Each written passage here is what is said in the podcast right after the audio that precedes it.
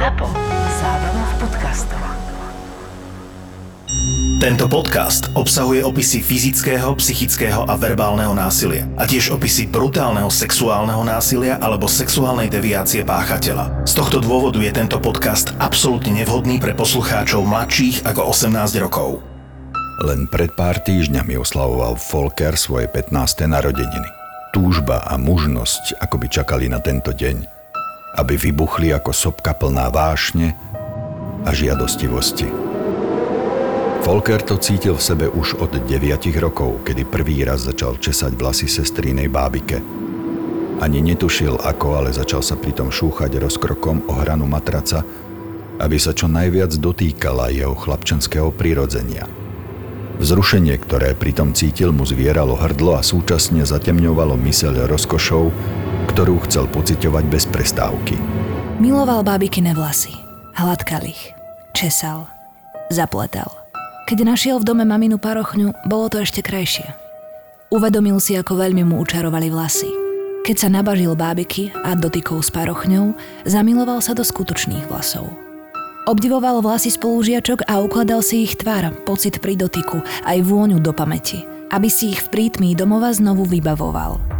Okrem toho ešte bol aj vychovávaný takým veľmi agresívnym a sociálne nepriateľným spôsobom. Čo teda prvých 5-6 rokov života veľmi poznamená celý život človeka. A keď je v prvých 5-6 rokoch voči nemu agresívne postupované zo strany či už rodičov alebo iných vychovávateľov, tak tí ľudia bývajú veľmi často ale nemôžem tiež povedať, že vždy, pretože sú aj z tohoto výnimky, ale veľmi často bývajú deformovaní po celý život a bývajú hlavne agresívni. A tam je možno zaujímavé to, že ako ste hovorili, teória zámku a kľúča, že v podstate nie každému sa toto prihodí, čo sa týka vlasov a bábik, lebo ja som vyrastal v laboratóriách súdneho lekárstva a pamätám si dodnes, a mám 56 rokov od tých štyrov, že sa mi veľmi páčili tie tety pekné v bielých sexy krátkých pláštikoch,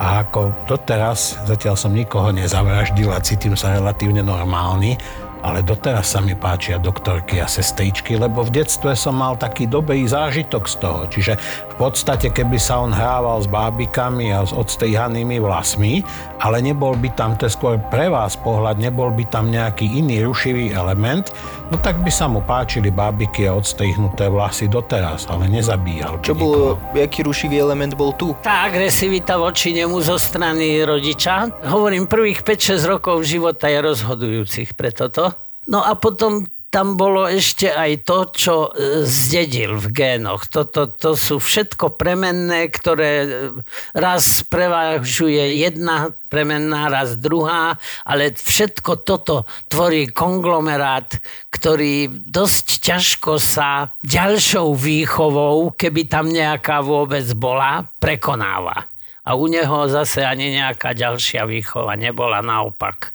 Vyrastal skôr ako strom v lese. Tam bola tá matka, pokiaľ viem, ktorá musela pracovať a nevenovala sa mu. Rozvod rodičov Čiže nežili 13. Áno, ale ten otec dovtedy bol voči nemu agresívny. Vyzerá to tak. Mňa ale čo by zaujímalo, tak sú určite tie vlasy. Je normálne, že takto človek s nejakou sexuálnou deviáciou alebo v tomto prípade asi iba preferenciou? Fetišom môže byť všetko.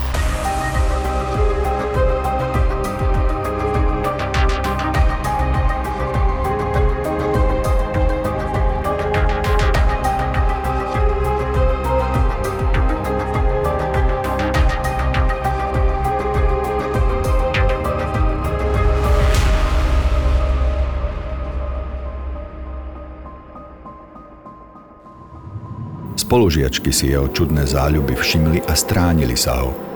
Niektoré sa ho dokonca štítili a tak u nich nemal veľký úspech. Napriek tomu po nich celý čas neskutočne túžil a teraz sa tá túžba už nedala ovládať. Silvia mala krásne dlhé plavé vlasy. Jej rodičia pracovali do neskorého večera. Dohodli sa, že Folker príde. V škole mu to veľmi nešlo, vymeškával, blicoval, preto bolo prirodzené, že s úlohami potrebuje pomôcť. Keď mu Silvia otvorila, pre istotu sa opýtal, či je doma naozaj sama. Bola sama. I hneď ju vtlačil dnu a zabuchol za sebou dvere. Skôr, než sa stihla Silvia od prekvapenia spamätať, skytil ju Folker pod krkom a zatlačil na jej priedušnicu. Nedokázala sa brániť a v okamihu mu v rukách omdlela. Spadla na zem a bola bezvládna. Ideálne nastavená na to, aby sa jej Folker mohol začať hrabať vo vlasoch, dotýkať sa končekmi prstov, obmotávať si ich okolo dlaní, privoniavať Zrazu Silvia zachrypela a začala sa preberať z omračenia. Vtedy sa Folker zľakol, že ho prezradí a udá. Z vrecka vytiahol povraz na bielizeň. Ako si podvedome rátal, že bude potrebovať niečo také, ak by sa vyskytli problémy. Bleskovo povrazom omotal Silvii hrdlo a pod bradou ho pevne stiahol. Nedokázala reagovať. Prestala dýchať a o chvíľu bola mŕtva. Volker ešte viac utiahol slučku a bezvládnu spolužiačku pritiahol ku kľučke na vchodových dverách. Tam druhý koniec šnúry na bielizeň uviazal a keď všetko precízne naaranžoval, Silvia pôsobila ako ďalší z mladých ľudí, ktorí v zúfalstve spáchali samovraždu. Ešte chvíľu pri nej však Volker zotrval. Rodičia udusenej Silvie sa mali vrátiť neskoro a tak mal dosť času hľadiť mŕtvu spolužiačku po vlasoch nechať sa unášať spolu s dotykmi vlastnou fantáziou, ktorá mu nahrnula krv do slabín a jediným východiskom z nekonečného vzrušenia bolo masturbovať pri bezvládnom tele. Raz, druhý raz a potom ešte. Keď sa nasítil Silvíných vlasov, ich vlastných dotykov, upratal po sebe a odišiel. Zjedol večeru, ktorú mu nachystala mama, utiahol sa do izby a tam si znovu spomenul na Silvíne vlasy a jej mŕtvu poddajnosť. Neodolal a opäť sa začal ukájať pri spomienkach na silný zážitok vraždy. To je tá polymorfnosť deviácie že tu sa snúbi fetišizmus so sadizmom. Ako to vyzerá v praxi? Akého by som mal hľadať? Sexuálneho násilníka. Čiže páči sa mi práve to, čo sa nepáči tej obeti a ešte prikurujem, ešte pritvrdzujem. Existujú tie, tie doplňujúce sa komplementárne páry, vtedy je to nenápadné, nerobí sa to na verejnosti, nerobí sa to v stromovke, ani niekde, ja neviem, na chodníku vedúcemu na rysy, ale v intimnosti vlastného bytu alebo ja neviem, zaplateného hotela alebo kde. Tam to je nenápadné a pokiaľ to neskončí usmrtením jedného z páru, tak to môže takto fungovať celý život. Ale keď to robím obeti, ktorej sa to nepáči a mne sa to tým viac páči, čím viac sa to tak, jej nepáči. toto som mal na mysli. To je zase iná forma sadizmu a ešte k tomu ten fetišizmus vlasov, to je kombinácia, neviem si na to nájsť iný termín než Ješkovi zraky. On si tiež odstrihával kúsky vlasov, mal takú bábiku pod postelovku, ktorej si to lepil z každej jeho obete. Takisto si schovával ďalšie suveníry, myslím spodné prádlo žien, ktoré zabil a fotky. Tiež, čo toto o ňom hovorí? Ďalší fetiš. Ešte raz poviem, fetišom môže byť všetko. Časti tela, časti oblečenia. Tuto sa pridružil ten sadizmus. Znova, polymorfný fetišizmus a ešte navyše sadizmus. A tento sadizmus bol u neho od začiatku, pretože to vyzerá tak, že on sa vydal týmto smerom, keď videl, že nebude to mať s dievčatami ľahké, že budú ho pravdepodobne odmietať, lebo nebol on moc oblúbený. Že môže to byť tak, že on sa rozhodol, že ah, aby som sa dostal k tým vlasom, ktoré tak chcem, ktoré sú teda vlastne ten objekt môjho fetišu, tak ju budem musieť pridržať k zemi, uškrtiť a tak ďalej. To, to sme na veľmi tenkom lade, ale mohlo to byť tak dokonca, ako hovoríš, že vedel, že ju musí k tomu, aby si nechala odstrihnúť kúsok vlasov, musí ju k tomu donútiť. A toto, z tohoto donúcovania sa mu postupne stal ďalší No, nenazvíme to už fetiš, pretože tu už ide o sadizmus a je to tiež deviácia in modo. Je to deviácia v spôsobe uspokojenia svojej sexuálnej túžby. No a túto dosiahnem za prvé tým, že získam kúsok vlasov obete. Ale táto obeď mi žiadne vlasy nechce poskytnúť, tak si ju pridržím a zrazu pocítim ešte intenzívnejšiu rozkoš. To je ten kľúč v zámke. On si toto natrénoval, uh, on si to trénoval vlastne na tej bábike, potom to prvýkrát spáchal na tej svojej spolužiačke. Na ktorú prišli až po dosť dlhom čase, pretože vo východnom Nemecku by neboli bývali radi, keby sa takéto niečo odohralo. Malo to aj politické pozadie. To bola dcera policajného vysokého dôstojníka. Nechceli pripustiť, že do bytu vysokého policajného funkcionára sa dostal vrah. Takže sa to ututlalo. Na druhý deň, keď mesto Plauen v bývalej Nemeckej demokratickej republike obehla zväzť o smrti mladého dievčaťa, nebolo pochýb, že Silvia spáchala samovraždu. Bizarne. Obesila sa na kľúčke. Rodičia boli zlomení, žiadne vyšetrovanie sa nekonalo, všetko bolo na prvý pohľad jasné. Písal sa rok 1974. V tom istom roku sa Volker dostal prvý raz do policajných záznamov. Problémom bolo matkina auto – Ukradol jej ho a na niekoľko týždňov zmizol. Darilo sa mu unikať polícii, nakoniec ho však dostali a priviedli domov. Mal už 15 a tak ho postavili pred súd. Ten mu vymeral 18 mesiacov väzenia. Keď sa dostal na slobodu, jediný, k tomu podal pomocnú ruku, bol jeho otec. Zamestnal sa u neho ako maliar.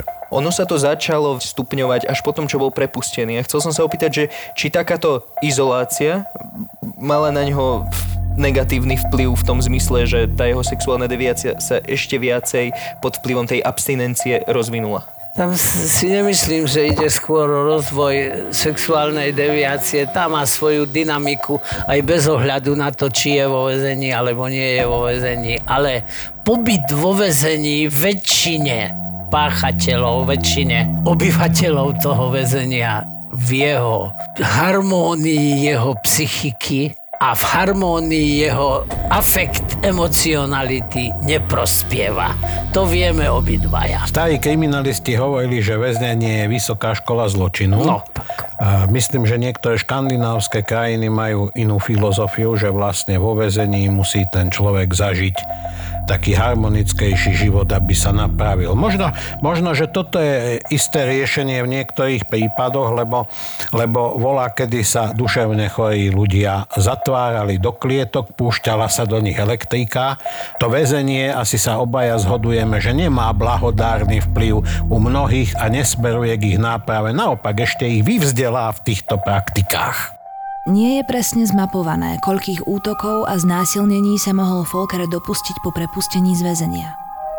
V roku 1978 ho však napokon prichytili, keď škrtil na ulici neznámu ženu.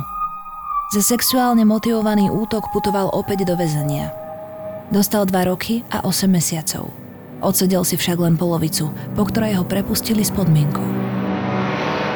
Plauen, Folkerovo mesto si však nevydýchlo. Prišiel ďalší útok na ženu, po ktorom zostala v bezvedomí. Nič iné sa jej však nestalo. Nebola znásilnená, okradnutá, akurát si nič presne nepamätala. A potom sa to isté stalo ďalšej žene. Verejnosť by bola rada okorenila príbeh o znásilnenie alebo aspoň lúpež. Nič také sa však nestalo. Ani tretej, ani tým ďalším – ani jedna z nich nemohla tušiť, že kto si sa ich v bezvedomí dotýkal, hladil im vlasy, privoniaval k ním. Za 8 rokov Volker beztrestne napadol 30 žien, ktoré zostali po útoku v bezvedomí. Keď sa prebrali, nič im nebolo. Záhada znela, prečo neboli znásilnené. Po rokoch Volker priznal, že sa bál identifikácie podľa DNA, a preto si dal pozor, aby nezanechal žiadne biologické stopy, najmenej spermie a ovládol sa. Hajke sa však po takomto útoku už neprebrala.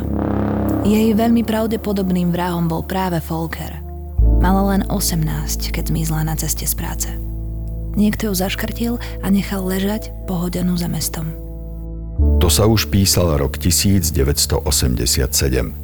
V tom istom roku bol Volker zatknutý po tretí raz – po útoku ho identifikovali dve mladé ženy, ktoré napadol. Obe boli z Plavenu. Súd stratil s mladíkom trpezlivosť a vymeral mu 12 rokov za pokus o vraždu. Jeho predchádzajúcich 30 útokov zostalo nepotrestaných. Tomu dodalo odvahy, aby sa proti rozsudku odvolal. Na odvolacom súde úspel. Trest bol zmiernený na polovicu. Z vyššieho trestu ho vysekal psychológ, ktorý po pár hodinách rozhovoru s Folkerom presvedčil súd, že nie je nebezpečný a po sexuologickej terapii môže byť prepustený. Folkera pustili v roku 1994. Tam vonku ho čakal úplne iný svet, aký poznal. Keď nastupoval na výkon trestu, bol občanom Nemeckej demokratickej republiky, socialistického štátu ovládaného komunistickou stranou. Keď opúšťal po šiestich odsedených rokoch väznicu, ocitol sa v zjednotenom Nemecku plnom príležitostí a obrovskej slobody cestovať kamkoľvek a za čímkoľvek. Zmeny v spoločnosti však sprevádzal aj chaos a preto keď sa Volker presťahoval z tzv. východného Nemecka do toho západného, nepresťahovala sa spolu s ním aj jeho dokumentácia. Nikto už zrazu nevedel o jeho násilníckých sklonoch ani o jeho kriminálnej minulosti. Bol čistý ako nový sneh, ktorý padal na krajinu plnú nových nádejí, na krajší a lepší život. Volker sa zamestnal v prepravnej spoločnosti a na začiatku najradšej cestoval do Čiech, kde na hraničnom priechode ponúkali bohatým Nemcom svoje služby prostitútky z celého východného bloku. Onedlho však začal Volker ako vodič kamiónu jazdiť po celej Európe – Vďaka tomu sa podarilo podrobne zmapovať jeho pohyb za 10 rokov a spojiť Folkera s dovtedy záhadnými vraždami žien, prevažne prostitútok, medzi ktorými sa nenašla žiadna súvislosť až do momentu, kým ich policia neprepojila s Folkerovými trasami na jeho cestách kamiónom. On sa aj na drahu kamionistu vydal práve preto, aby mal viacej prístup k Určite áno, určite ženám. áno, to bola jeho voľba. Niekedy to tak býva, lebo tí starší kriminalisti hovorili, teraz sa nechcem dotknúť nejakého povolania, Hovorím len to, čo teda mali oni svoje profesionálne skúsenosti, že niektorí pedofili vyhľadávajú pedagogické povolanie, niektorí agresori policajné, bachárske, niektorí sadisti doktorské povolanie. Ale ťažko povedať, to sa nedá povedať, že medzi doktormi je veľa sadistov. Nie, ale ten sadista sa bude cítiť ako iba vo vode, lebo môže izniť pacientov. A sú aj takí, ktorí zabíjali pacientov. Vie sa o tom, že láka to. Posledná vražda pomohla objasniť celú sériu. Ale nebyť náhody mohlo byť vražd zrejme viac, alebo by sa nikdy neprišlo na ich páchateľa. Stalo sa to v novembri 2006. Nedaleko malého španielského mesta našla polícia telo mladej ženy. Bola nahá s mnohými modrinami. Nemala žiadne doklady a telo nebolo možné identifikovať. Pitva ukázala, že v čase vraždy bola mladá žena tehotná. Trvalo niekoľko dní, kým sa podarilo zistiť, že je to mladá bulhárka. Pracovala ako čašníčka. Občas si vraj privyrábla prostitúciou. Španielská polícia zozbierala množstvo materiálu z miesta činu. Napriek tomu sa nevedela pohnúť v pátraní po vrahovi dopredu. Jediným záchytným bodom bol záznam z bezpečnostných kamier, ktorý zachytil na parkovisku Folkerov kamión – s prozbou o preverenie sa španielskí policajti obrátili na nemeckých kolegov. 17. novembra 2006 predviedli vo Veselingu v meste nedaleko Kolína Folkera na výsluch. Identifikovali ho plným menom ako Folkera Ekerta a potvrdili, že bol skutočne vodičom kamióna, ktorý zachytili kamery, keď opúšťal pravdepodobné miesto činu. Bol to dostatočný dôvod, aby nemeckí policajti začali viesť výsluch veľmi dôsledne – Vypočúvanie bolo náročné a Folkera Ekerta z neho rozbolela hlava. Požiadal preto jedného z policajtov, aby mu z jeho nákladiaku priniesol tabletky proti bolesti. Nezvyčajnej žiadosti policajt vyhovel a zašiel do auta. Pri hľadaní liekov v priehradke palubnej dosky úplnou náhodou zbadal čudné fotky z Polaroidu. Boli na nich momentky zviazaných a utíraných žien.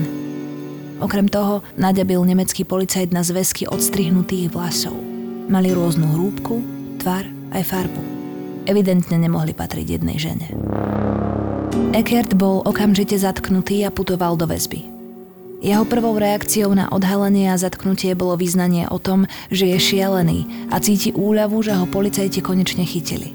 ako by sa striasol kliatby. No, tak v prvom rade tá, tej psychopatológie je tam veľa. Tak on v prvom rade nemal vyššie city. Pre neho smrť človeka neznamenalo nič emocionálne vybudzujúceho, čo pre drvivú väčšinu, takmer všetkých ľudí predsa len, čo si znamená, pre neho to nič neznamenalo. A okrem toho tam bola ešte tá psychosexuálna polymorfná deviácia tak polymorfnú psychopatológiu.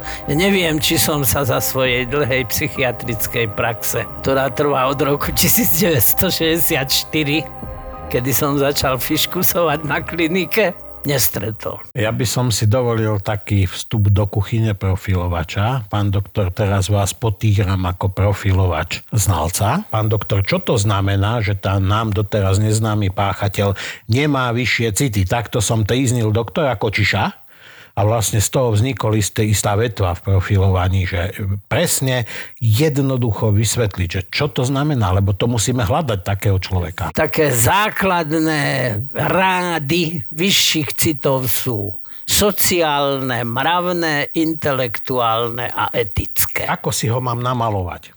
Človeka, ktorý je sociálne a mravne, hlavne tieto dva druhy vyšších citov, sú rozhodujúce, je sociálne a mravne úplne vyprahnutý. Žiadny seba dojímavejší príbeh v ňom nevyvolá žiadnu odozvu. Napríklad je nešťastie nejaké, ja neviem, vlaková nehoda, kde umierajú ľudia a on sa správa úplne lahostajne. Možno, že sa aj zúčastňuje záchranných prác, ale nevyvoláva to v ňom absolútne žiadnu emóciu. Čiže už ho máme, je chladný v tom, že čokoľvek sa deje iným, jemu to jedno, Jemu možno to to zaujíma. jedno. Ako keby pozeral televízor, niekedy tejznil zvieratá.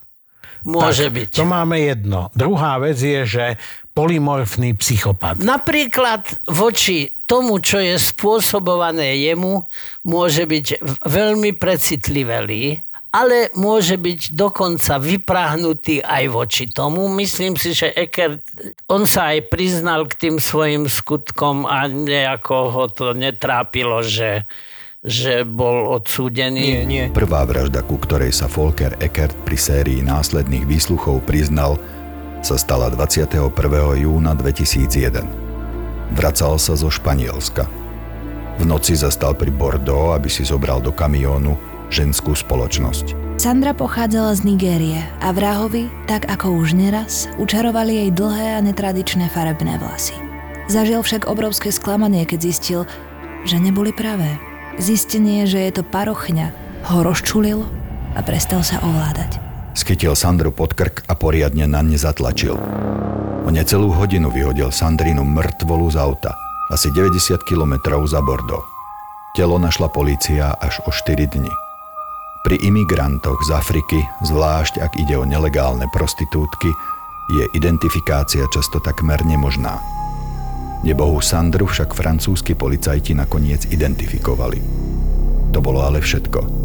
Vražda zostala neobjasnená. Lloret de Mar je katalánske pobrežné mesto asi 70 km severne od Barcelony. Je to dovolenková destinácia. Tu o dva mesiace neskôr, v auguste 2001, spoznal Volker Eckert ďalšiu prostitútku. Volala sa Izabel.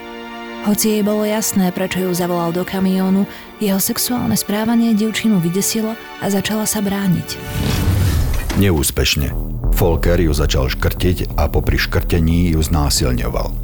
Mŕtve telo potom vyhodil medzi odpadky na odpočívadle niekoľko desiatok kilometrov od miesta, kde nešťastnú Izabel naložil. Dlho sa tými odpadkami nikto neprehrabával a nikto nenahlásil zmiznutie dievčiny. Jej telo našli až po niekoľkých mesiacoch. Vraždu sa vtedy nepodarilo objasniť. On keď sa rozprával s psychiatrom a keď popisoval vlastne tieto svoje činy, ktoré spravil, popisoval vraždy podľa fotiek. Oni mu ukázali fotku a on podľa toho popisoval vlastne, že čo sa stalo, pretože to všetko mal zadokladované veľmi pekne. Dokonca si písal denník. Ale čo je zaujímavé, tak keď hovoril o tých vraždách, tak o sebe vždy hovoril v tretej osobe nehovoril, že ja som niečo spravil, ale on No, no. hovoril v- o sebe v Vrah tretej osobe. toto spravil. Chápal tieto skutky ako, že sa stali, nie že ich on urobil. On hovoril, že to boli vlastne nejaké pudy alebo emócie, ktoré ho do toho donútili. O nejakej premiére emócií u neho sa už vonkoncom nedá hovoriť, len vo vzťahu k tej určitej úplne špecifickej oblasti, o ktorej sme už hovorili. A pudy, tak sexuálny pud. Pretože väčšina tých jeho skutkov má sexuálne pozadie. On asi ani nevedel, čo to je slovo emócia No to znamená. nie, to isto nevedel. Používame slovo cit. Troja je strategická hra, v ktorej hráči predstavujú bohaté rodiny z oblasti Šampaň vo Francúzsku. Názov dostala po meste Troja na severovýchode Francúzska, ktoré je považované za historické hlavné mesto Šampaň. Tu, na lesnom chodníku nedaleko diálnice, našli v auguste 2002 nahé telo 23-ročnej Benedikty zo Sierry Leone. Francúzski vyšetrovatelia boli pri pátraní po jej vrahovi bezradní. Až po zatknutí Folkera Eckerta vyšlo najavo, že práve v Trojá si kamionista vyberal peniaze z bankomatu. Bolo to v rovnakom čase, keď zmizla mladá Benedikta. Hoci podľa spôsobu usmrtenia a blízkosti diaľnice, kde bolo nájdené pohodené telo, by sa dalo predpokladať, že vrahom bol aj v tomto prípade Eckert. K tejto vražde sa nestihol priznať. to ten profesor Gejza Dobrodka vo mne zapálil tento oheň tajomnosti, lebo on spolu s kriminologom Van Hentingom hovoril, že kriminalistika je taká pseudoveda, lebo my vieme pracovať len s tými a skúmať tých, čo boli tak nešikovní, sprostí, alebo Že mali takú smolu, že sa dali chytiť. Ale my nepoznáme tých, ktorých sme nechytili. Odhadom sa môže v tejto chvíli, v tomto momente po Európskej únii pohybovať okolo tých 30 sériových vrahov. Každá z vražd sa stala buď na medzinárodnej diaľnici alebo v jej blízkosti. Veľmi často v inom štáte. To nasvedčovalo, že ide o medzinárodne operujúceho vraha. Medzinárodná spolupráca policajtov však na začiatku totálne zlyhala a tak mal Eckert dlho voľné ruky. Úspech a beztrestnosť ho povzbudzovali a intervaly medzi vraždami sa začali skracovať. Svoje zabitia si Eckert dôsledne dokumentoval. Obete fotil polaroidom, aby nemusel dávať vyvolávať film. Mŕtvým ženám odstrihával pramene vlasov, nechával si oblečenie a spodnú bielizeň. V kabíne jeho kamiónu našla polícia súpravy make-upov. Volker Eckert si každú vraždu podrobne zadokumentoval. V jeho zápiskoch sa našli aj opisy ďalších vražd. Týkali sa aj dvoch žien, ktorým vzal život v 90. rokoch v Českej republike. Vtedy ešte nepracoval ako vodič kamiónu a do Čiech chodieval vraždiť ako turista. Fotografie trpiacich žien mal katalogizované. Ku každej fotografii priložil sprievodný lístok s poznámkami, čo všetko obeti vykonal. Ženy mali väčšinou okolo krku slučku a boli mŕtve. Okrem šiestich vražd, ku ktorým sa priznal, polícia spojila Eckerta aj s ďalšími. Ochotu vypovedať a priznať všetky vraždy, ktorých sa dopustil, Volker náhle prerušil, keď ho médiá začali volať monštrum. Prestal s políciou spolupracovať a úplne sa uzavrel, keď ho verejne zavrhla jeho milovaná mladšia sestra. Bola to ona, s ktorou sa v detstve hrával s bábikami. Jej vyhlásenie, že jej brat je monštrum a nikdy viac ho už nechce vidieť, ho zlomilo. Jeho trápilo ale, že ho zavrhla vlastná sestra. Napríklad. A, a tu toho nie, že trápilo. To v ňom vyvolalo priam emocionálnu búrku. Čiže sú tu aj také veci, na ktoré je precitlivelý. Takže na jednej strane hystéria, to, že ma zavrhla vlastná sestra, ktorá, s ktorou ja som mal veľmi dobrý vzťah, bola kedy ako dieťatko. A voči všetkému ostatnému som absolútne chladný, bezcitný, necháva ma to bez odozvy. Čiže v podstate je jedno, že som zabíjal stopárky a ich mŕtvoly vozil v kamióne a vyhadzoval do Áno. smetí. Toto je nič, ale tá sestra svinia, čo mi urobila, ona ma zavrhla. Ako mi ublížila. Ako vrah Lupták Gejzovi hovoril, že pozrite sa, tak tá svinia mi uhejzla prštek, tak som ju zabíjal. Tak. A potom ešte, keď mu niekto odporoval, bol schopný zabiť. Ale Eker nebol blbý. Eker nebol blbý, tam to vyzerá tak, že on bol celkom akože schopný, čo sa týka On inteligencie. pri najmenšom mal priemernú inteligenciu. Musel mať, a možná v niektorých oblastiach aj nadpriemernú, ale fakt je jeden, že tieto viaceré deviantné aktivity sa u tohoto človeka spojili do jedného, povedali by sme, chorobne harmonického celku. 1. júla 2007, v deň svojich 48 narodenín, našli Volkera Eckerta obeseného vo väzenskej cele. V decembri 2007 nemecká polícia zastavila vyšetrovanie a Eckertov spis uzavrela.